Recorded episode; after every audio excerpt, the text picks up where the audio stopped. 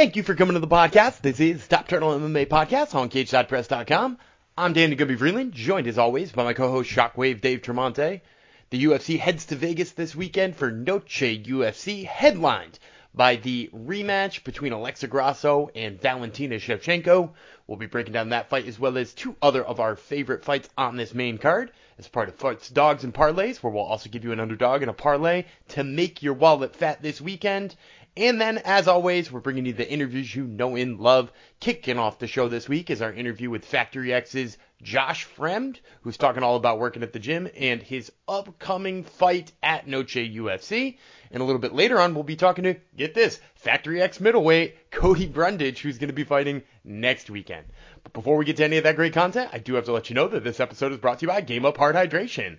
Welcome to the game. Welcome to Game Up Hard Hydration, the new ready to drink beverage with sports drink flavor for adult drink fun. But make no mistake, this is no sports drink. This is a refreshing adult beverage with 4.9% alcohol by volume, a special blend of electrolytes, and way more than a hint of flavor. It's a drink that's, well, hey, it's really drinkable. Should you stretch before you drink it? Well, c- certainly couldn't hurt. Game Up is not a hard seltzer because hard seltzers just didn't work out. Game Up plays entirely in a league of its own, and it comes in all your favorite sports drink flavors orange, lemon, lime, fruit punch, and grape. And it hits all the right numbers at 110 calories, 1 gram of carbs. It's gluten free and it's got no added sugar. Game Up is for MMA maulers, urban fitness freaks, peak bagging badasses, tough modern mothers, beer league brawlers, hot yoga hotties, high handicap hackers, committed cornhole huckers, or even just professional poolside posers who game up and get after it. Ask for Game Up wherever it is you buy beer or hard seltzer and bring it on home for the team. Game Up Hard Hydration brings you this episode of the Top Turtle MMA podcast, and it starts right now. The hosts are ready. The fighters are ready. Listeners, make some noise if you are ready for Top Turtle MMA with Shockwave and Gumby.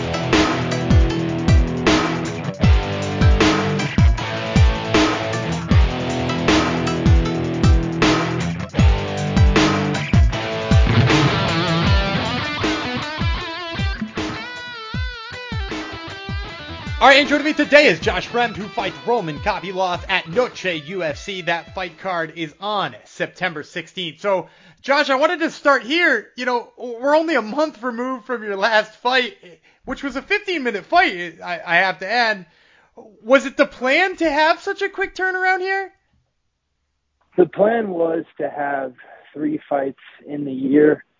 Uh, I didn't really care if it was quick. I preferred it quick, you know, so I can get my three fights and then, you know, enjoy some time with the family on the holidays because I haven't really spent time at home on the holidays in the past four years. So the fact that this opportunity came up and I got a new contract, I I was healthy. I I came out of the fight with no no injuries, no nagging anything, and I was able to, so I hopped on it.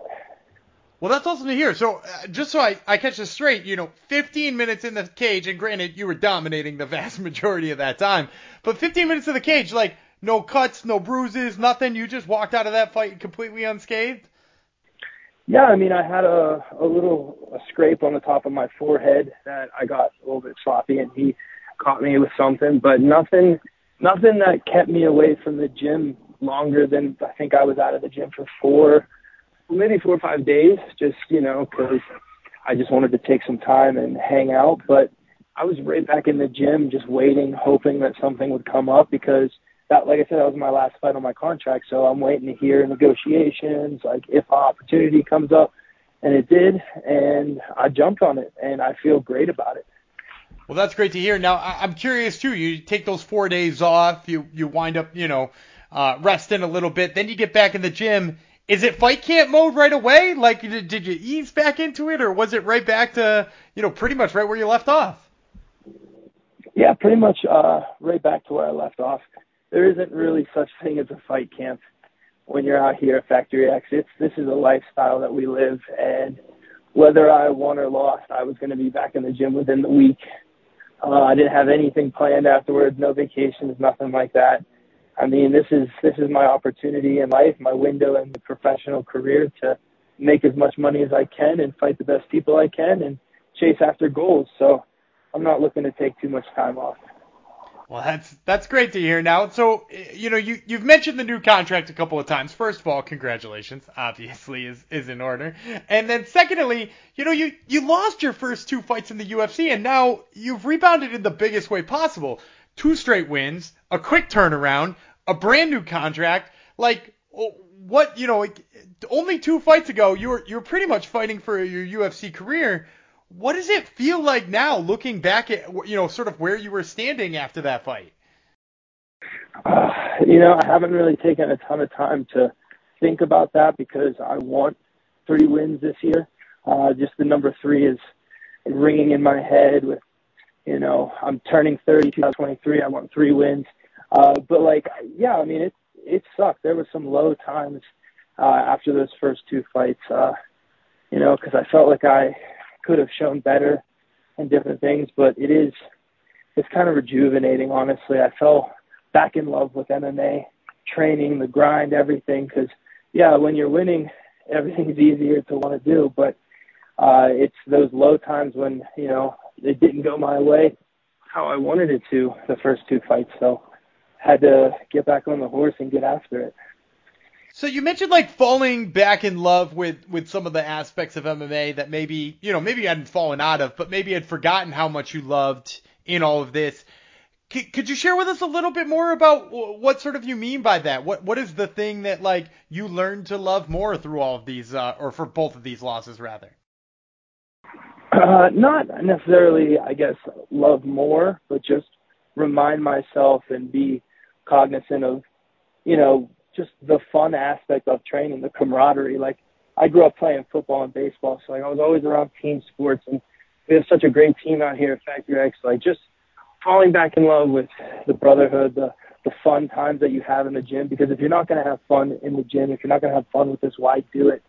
You know, and it gets a little stressful with all of the behind the scenes stuff with MMA and you know trying to get sponsorship, just everything and combined about MMA it gets a little rough sometimes. So you got to remind yourself why you got into it, the love for it, the passion for it, because I could go out, make an easy living doing something way easier.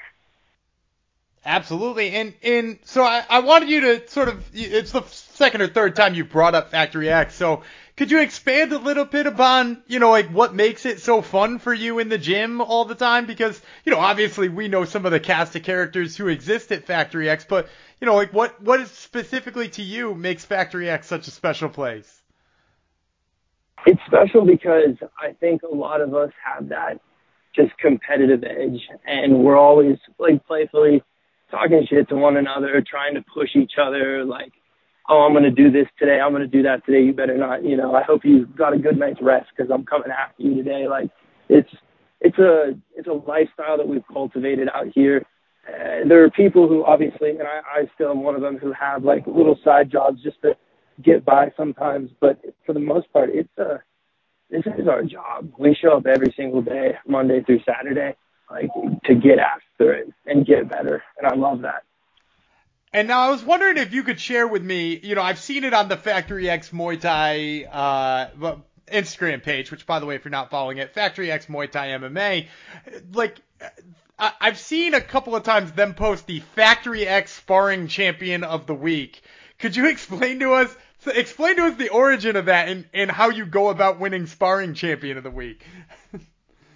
so I have never won it yet. I thought last week I definitely was going to win it, but it's been it's been in the stable of the 55ers. So the little guys are keeping it keeping it uh, hoarded. But uh, yeah, it's something that just came across randomly. Someone uh, ordered a belt and they brought it in, and it was a funny joke at first, but it kind of caught on. And it's not necessarily who you know dominates the rounds that day. It's you know, we're a team. We're, we're, we're, we're here every single day. So we know what each teammate's going through and what we're working on. Each teammate's working on for certain goals. So it's, it's more or less if you overcome certain obstacles in the sparring round, if you overcome the thing that we're working on, and it's been really fun. I love that. I love that a lot. So let's get to talking about your fight with Roman Kopylov at Noche UFC he's coming off of three big finishes in a row, all via his striking. what what are sort of your thoughts on you know not just jumping into this fight on short notice, but jumping into this fight on short notice with a guy you know who's looked pretty good as of late. So yeah, I mean, I was uh, scheduled to uh, fight Roman uh, not too long ago, and I got injured, and I wasn't able to compete that day. But I've watched him his entire career, and yeah, he's a scary striker, but he has big power. But there's really nothing else that he presents that could. I, like I'm only worried about his striking. You know, he, he has no wrestling, no clinch, no jiu-jitsu. I feel so. I, I'm excited to go in here and compete against this guy. Well, we're absolutely excited for it as well. Now, before I let you go, before I let any fighter go, I always like to end on the same exact question. So you got it done a month ago. How do you get it done come September 16th? What's your prediction? I honestly feel like I'm going to finish this guy on the feet. A lot of people aren't giving me, you know, a lot of credit for my striking, and my striking is what got me to the UFC. So I'm excited to go out here and shock some people. All right, well, you heard it here first, folks. This has been Josh Fremd, who fights Roman Kopylov at Noche UFC. That fight, once again, September 16th. Josh, thank you so much for the time. I really appreciate it. Hey, thank you, my man. Hope you have a great rest of your day. Well, we you enjoyed that interview with Josh Fremd. I once again am Daniel Gumby Freeland, joined now by my co-host Shockwave Dave Tremonte. Dave, we of course got to start here. Sean Strickland is the freaking middleweight champion of the world. I'm perplexed. I mean, you called it last week. You said the odds were, you know, skewed way too far to the side, and anybody who took your advice wound up uh, lucrative for it. So, I guess I just gotta ask now, like, what do we do with the middleweight title? What does this mean? Would you favor Izzy in a rematch? What's next here? I guess. Yeah, it's a great question. I mean, he now, you know, one and two in his last three? I, at this point, don't think like a immediate rematch is warranted. If that's the way they go, I get it, but it's not like, you know, the absolute need to be outcome here. Um, Pereira holds a win over him, also a former champion, so that very much intrigues me as well. But uh, you know, to me, my big takeaway from all of this is just how infallible all modern champions are.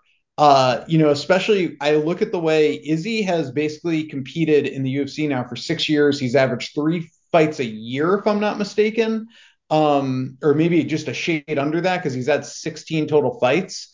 But you just can't be that active and then not run into a loss here or there in the UFC. The only person I can point to who has been that active and no one can defeat is his, you know, fellow countryman in a way, uh, Volkanovski. And it makes Volkanovski look all that much more dominant in this new era of the UFC where I think, you know, we're going to see less and less dominant runs. And uh, Izzy, I think if he fought once or twice a year, would still be undefeated, uh, but people have started to figure out the puzzle, and I think he's worn down. So that's a side route to what you asked. The answer is they're going to do an Izzy rematch. Um, but you know, I don't think that's necessary. What about you? Yeah, so first of all, I would agree with you in saying that Volkanovski is kind of a outlier here. Uh, it, it is worth noting he did lose at 55, so even he is beatable, I guess. Although I thought he won that fight. Um, but like you're right, yeah. Like since 2021, he's the only champion left standing. He's the only guy who's left with the belt from the 2021 stable of champions. So yeah, like uh, I, I think we're gonna see less and less people like that. And to the matchmaking standpoint, I, I sort of agree with you. I think the answer that's going to happen is Izzy's going to get that rematch because he's sort of built himself up as that guy who gets rematches no matter what because he's you know, marketable. There's going to be an angle here. Um, Eugene Bareman's clearly in the matchmaker's ears. He was trying to get the rematch made right away. He thinks it's just an adjustment away. But I think the best thing for Izzy would be to take a break. Like, I, I think time away from the sport would be good for him. You know, give me seven months of no Israel Adesanya fights and then book him with a rematch. I think you'd see a different outcome. I'd still pick Izzy. So, uh, yeah, that's that's my personal thought. But yeah, I, I think the rematch is coming sooner rather than later. I wouldn't be surprised to see it in January. The UFC loves them some rematches, and we love uh, ourselves uh, fights, dogs, and parlays. It's our favorite segment on the show. We're going to break down a couple of fights, give you a dog to play, give you a parlay to play. But before we get into it for this weekend's fights, Gumby, I'm wondering, does anyone sponsor this edition of Fights, Dogs, and Parlays? Absolutely. Fight Dogs and Parlays is brought to you by a brand new sponsor of ours, X Martial. If you want to pick up some of the best gear in martial arts, you have to check out X Martial, from rash guards to shorts, streetwear to training equipment, they have you covered. X Martial is one of the fastest growing brands out there, and for a reason, the quality of their products is second to none. They are taking style to the next level, and they really do have a design for every taste and personality. So go check them out at xmartial.com and be sure to use discount code TURTLE, T U R T L E, for 10% off everything in the entire store.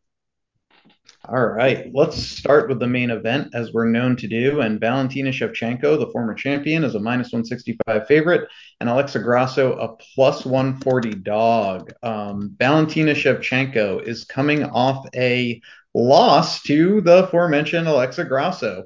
Uh, before that, she had reeled off uh, her crazy win streak of nine in a row. So she's nine and one in her last 10 uh, and finds herself a slight favorite here in the rematch to Valentina uh, to Alexa Grasso, who has never, uh, excuse me, has gone on a five fight win streak since losing to Carla Esparza.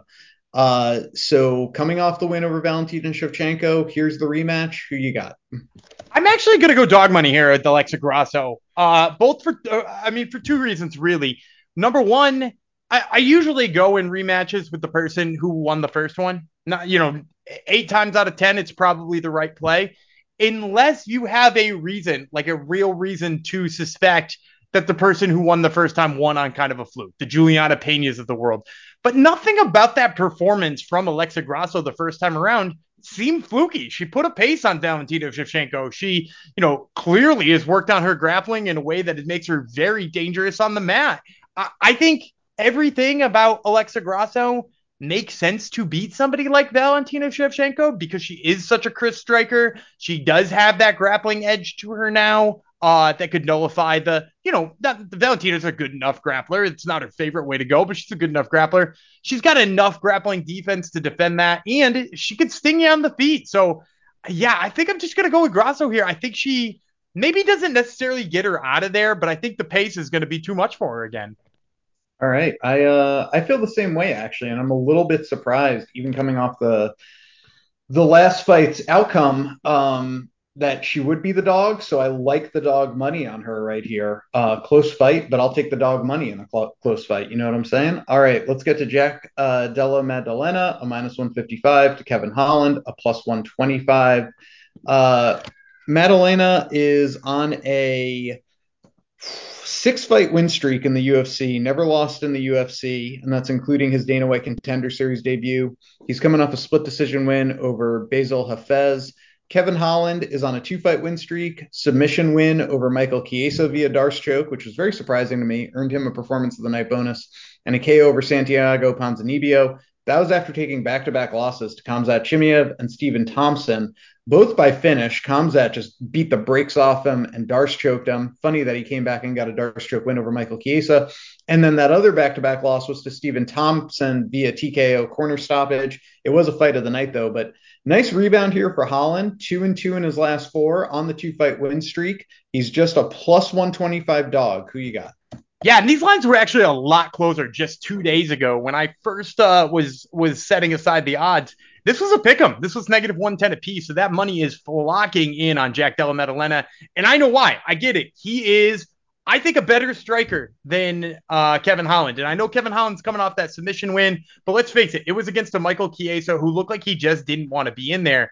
I think Jack Della Maddalena's got a lot of the same tools that we're going to see from, or we did see rather, from Wonder Boy Thompson, where he just picks and moves if he needs to. I also think while people are a little lower on him because of that Basil Hafez fight, he was supposed to fight Sean Brady in that fight. He wound up with a weird change of opponents, a guy who, you know, throws bombs and is durable and has a black belt in jiu-jitsu. I think he was thrown off by that. So I'm not really all that off of Jack Della as a reason for that. And also, that showed us he could take a punch. He, he took some abuse from Basil Hafez, and I don't think that you know, I, I don't think of Kevin Holland as like this big power puncher, with the exception of maybe the Joaquin Buckley knockout. I, I don't really see him out there knocking people out, especially at 170 pounds. So I'm gonna take Jack Della to pick him apart like Wonder Boy did, and uh, I, I don't know. I wouldn't be surprised with a late stoppage here either. I like that call. Raul Rosas Jr. is a minus 550 favorite. He's facing Terrence Mitchell, a plus 450 dog. Uh, Rosas is 18 years old, very high prospect out of Mexico.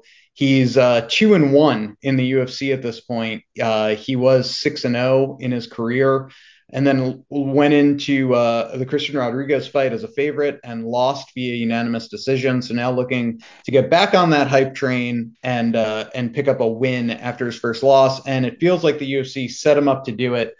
Facing Terrence Mitchell, 14-3 as a pro. He's 0-1 in the UFC. He lost his debut to Cameron Saaiman uh, just via TKO ground and pound. So everything set up here for Rojas to win, Rosas to win. Who you got? Yeah, I'm of course going with Raul Rosas. The the odds are really wide, but it's you know, like you said, it's a setup fight for the UFC. If you've watched any of Terrence Mitchell fight before, you know, either when he was on the contender series or when he was in the UFC, he gives up takedowns. That's his MO. Uh, his grappling defense isn't great. He's got decent jiu-jitsu off of his back, but he's going to be on his back regularly because he doesn't stuff body lock takedowns. He doesn't stop double leg takedowns. He doesn't stop single leg takedowns. And Raul Rosas Jr.'s path to victory is clear. It looks like he doesn't have great boxing. He may not have the gas tank. At least we learned that in the C Rod fight. Uh, but he definitely has got the takedowns here to get on top of him all the time uh, and probably find that sub late. So, yeah, R- Rosas Jr., a rightful negative 550 favorite. Our dog of the week, official dog of the week, is Jasmine Jasudavicius, a plus 110 over Tracy Cortez. Let's hear it. Yeah, I'm uh, fading Tracy Cortez a little bit here because of the long time away. I- am worried that, that that's possibly messed her up a little bit. And then the other thing is, is Tracy Cortez is somebody who, you know, she likes to use her physical strength. She used to fight up at 35, at 25. You know, she's been kind of the fighter who's thrown her, her weight and her strength around. And she's fighting somebody who I don't think she can do that against. Jasmine Jasudavicius has looked exceptional in the clinch. I, I, mean, she blew me away in that last fight against Miranda Maverick, where she seemingly manhandled her. I, I really am coming around to loving Jasmine Jasudavicius, and I also think the reach advantage here for Jasudavicius could wind up being a big piece of it because she's a very long flyweight. So, yeah, give me the plus money on Jasudavicius. Mm-hmm. Boom. Uh, oh, wait, we have one more. Our parlay to play Fernando Padilla, minus 250, and Jack Della Maddalena, the aforementioned, a minus 155. So, again, you're going to parlay, pair together Fernando Padilla and Jack Della Maddalena. Two favorites, but it does get you plus 130 on the parlay play. Break it down. So I already mentioned, I think Jack Della Maddalena follows the game plan of fellow striker uh, Stephen Wonderboy Thompson and just picks apart Kevin Holland. So he's in there easy. Fernando Padilla had just absolutely wowed me in his UFC debut. Friend of the show goes up there and absolutely knocks Julian Erosa silly. And Erosa's a guy who we've seen take a punch pretty well in the past. And Padilla just absolutely put it on him. He's going to fight Kyle Nelson, another guy who is kind of hittable, uh, particularly when he's up against big, tall, strong guys. And, you know, Kyle Nelson doesn't usually fight somebody who's as tall and matches him in that realm. And Padilla here is going to have that reach advantage and looks every bit like the kind of guy who's going to exploit that, which I think is why you see the negative 250 number next to his name. I'm going with Padilla, and uh, you can make that number a little sweeter with Jack Della in there. Boom. That now wraps up this edition of Fights, Dogs, and Parlays. We sure hope you enjoyed it. Hey, give us some feedback. Let us know if you liked it or if you hated our, our picks here. Um, and of course, after the event, let us know if we did you right or did you dirty. Gumby, we're having a party today. Let's not let it stop. What should we do next? Well, we're going to transition now to my interview with fellow Factory X middleweight Cody Brundage, who is talking about his short notice fight, which is coming up next week, and talking about the elusive sparring title at the Factory X gym. And we'll get to all that great content for you right now. Our interview today is Cody Brundage, who fights Jacob Malkoun at UFC Vegas 79. That fight is on October 23rd. So, Cody, I wanted to start here this is actually going to be your third fight in a little bit under five months. And I know this is the second straight one you're taking on short notice. What are you feeling like going into this physically with, you know, seemingly not a lot of recovery time here? so, uh, you know, I feel like I, I kind of given myself a bad rap on taking short notice fights because I feel like I haven't had the results obviously that I want. Um, but I feel like it's not that's not really an indication of my preparedness. It's just uh, my lack of performance. Uh, I've never gone into the fight and been like, I don't have the cardio. I don't have, you know, what I mean, I, I train year round. As soon as I lost to uh, Cedriques, I was back in the gym uh, July 1st. I fought him June 24th, back in the gym July 1st. So I'm training like I have a fight. My training doesn't differ too much. I'm in there five days a week. Uh, so I, I don't feel physically like I'm not recovering or anything like that. You know, I didn't take any damage really in that Cedriques fight. Um, didn't really take any damage in the Rodolfo fight before that. Um, so physically I feel good. Uh, mentally I feel good. Uh, like I said, sometimes I think I get a bad rap on the short notice just because my results haven't worked out the way I want them to. But like I said, I don't think that's a reflection of my preparedness. I just think it's a lack of performance. Well, and I was going to ask you about that too, because obviously, you know, you didn't get the result you wanted in that Cedriques Dumas fight, and you know, a lot of people saw early in that fight, it looked like you were in control of everything. So, you know, given that you, you know, kind of took the fight on short notice and performed well out the gate, uh, a lot of people would argue. Like, was there a big takeaway from it? Was there something you felt like you had to go back and, and change, or was it more of just like the execution needed to be there?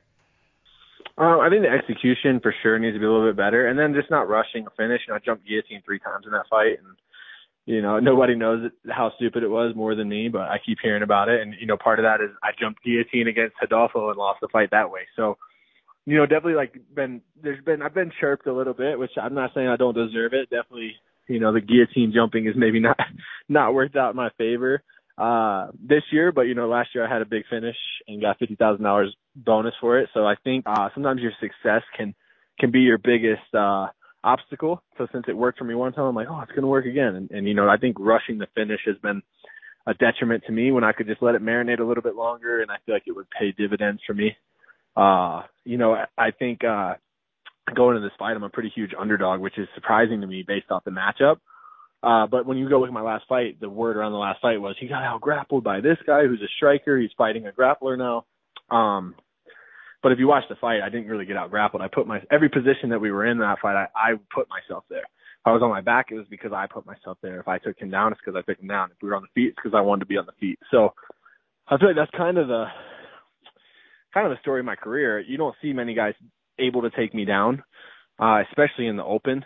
Uh, even in that Nick Maximov fight where I think I got taken down the most, pretty much every takedown was off the cage. Uh, so I think controlling center and things like that are important. But yeah, execution has been lacking for sure. well, and I wanted to talk about the the stylistic matchup which you touched upon there. But before I do, you know, you you mentioned in there, you know, sort of taking some crap for jumping guillotines, and you seem to be, you know, pretty good natured about it, which maybe not a lot of guys would. Are you talking about getting crap like on the internet, like people tripping you on Twitter? Yeah, Are we talking yeah. about your your buddies at Factory X getting in your face? no, pretty much everybody. uh, pretty much, pretty much got a good ribbing from everybody uh, online. It was definitely pretty brutal. Um, but hey, man, like if you're in the spotlight and you, and you make mistakes like that, that's just kind of how it works out for you sometimes. And and you know, my teammates they're joking about it, but you know, I think honestly they're like, don't do that again. You don't need to do that. And their way of making sure I don't do that again is kind of give me a hard time. So, uh, it's been a lot of people have had fun with that. Uh, and like, yeah, I'm not, I don't take it too personal. I try to not take things personally.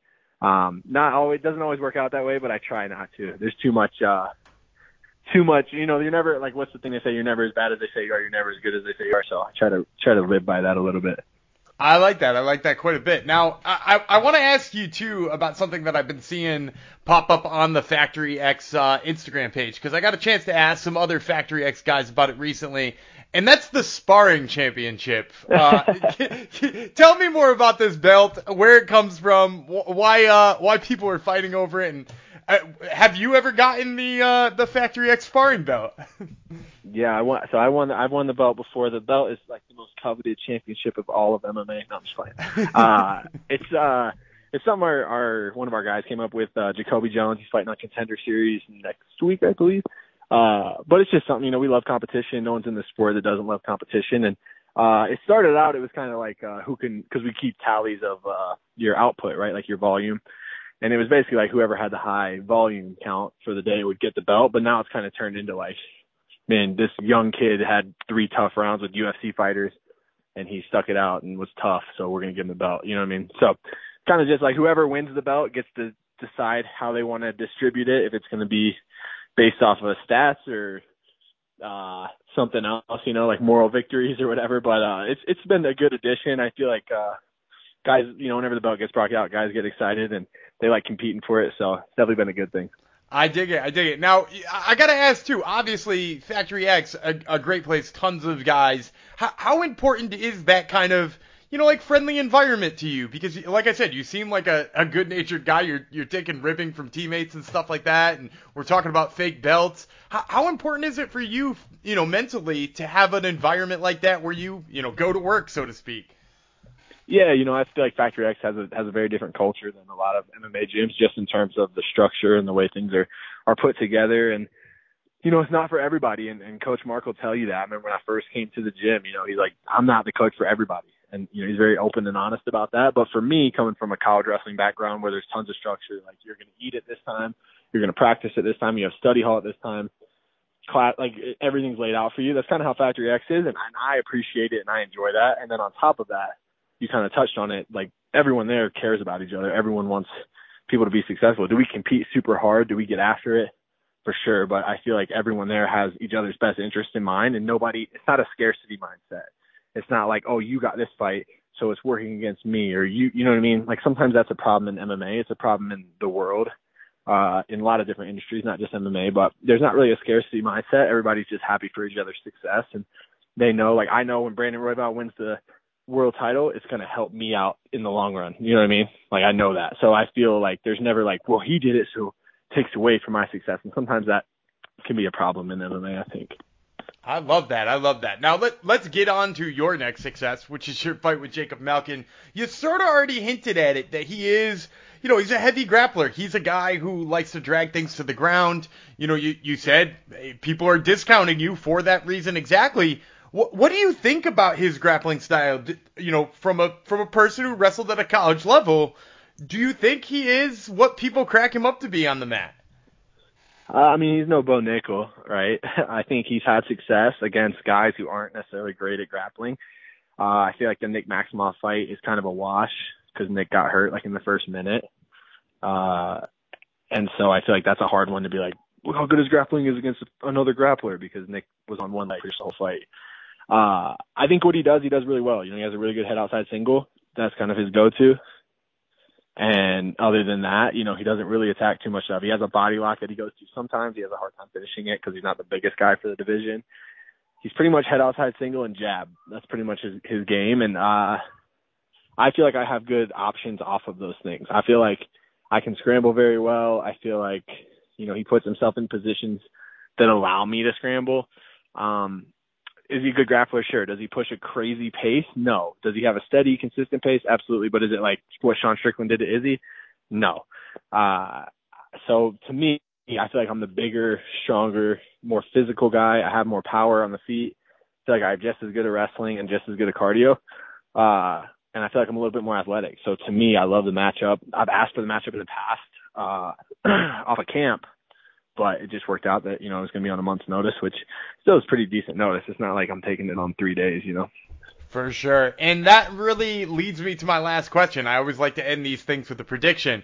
Other than that, you most likely will not be jumping guillotine three times in the fight. Do you have a prediction for us? How, how does this one end October 23rd?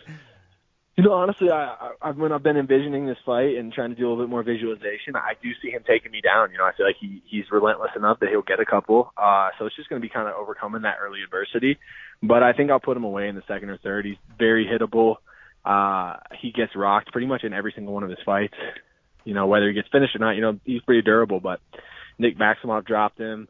Uh, Dobson had him wobbled a few times. Brendan Allen had him hurt a few times. So uh, and Phil Hawes obviously, you know, finished him pretty quickly, but I, I feel like he, he's available to be hit and I feel like I'll find him eventually and I feel like I have the power to put him out. Uh, I think I showed that in the Adolfo fight or the Tresean fight. So I think I'll find him. I think it might take a minute. It might have to overcome some adversity for sure, but I think second, late second, early third, I, I feel like I get, a, get him out of there for sure. Well, you heard it here first, folks. This has been Cody Brundage, who fights Jacob Malkoun at UFC Vegas 79. That fight, once again, October 23rd. Cody, thank you so much for the time, man. I really appreciate it. Yeah, thanks for having me, brother. Appreciate you. And that's going to do it for another episode of the Top Turtle MMA podcast. We want to thank you, the fans, for tuning in each and every week. We would not have a show without you guys. We also want to thank our sponsors, Game Up Hard Hydration and X Martial, and remind you guys that you can check us out on Twitter or Instagram at Top Turtle MMA in both of those locations. And until next week, I'm Danny Gibby Freeland. He's Shockwave Dave Tremonte, and we will catch you then.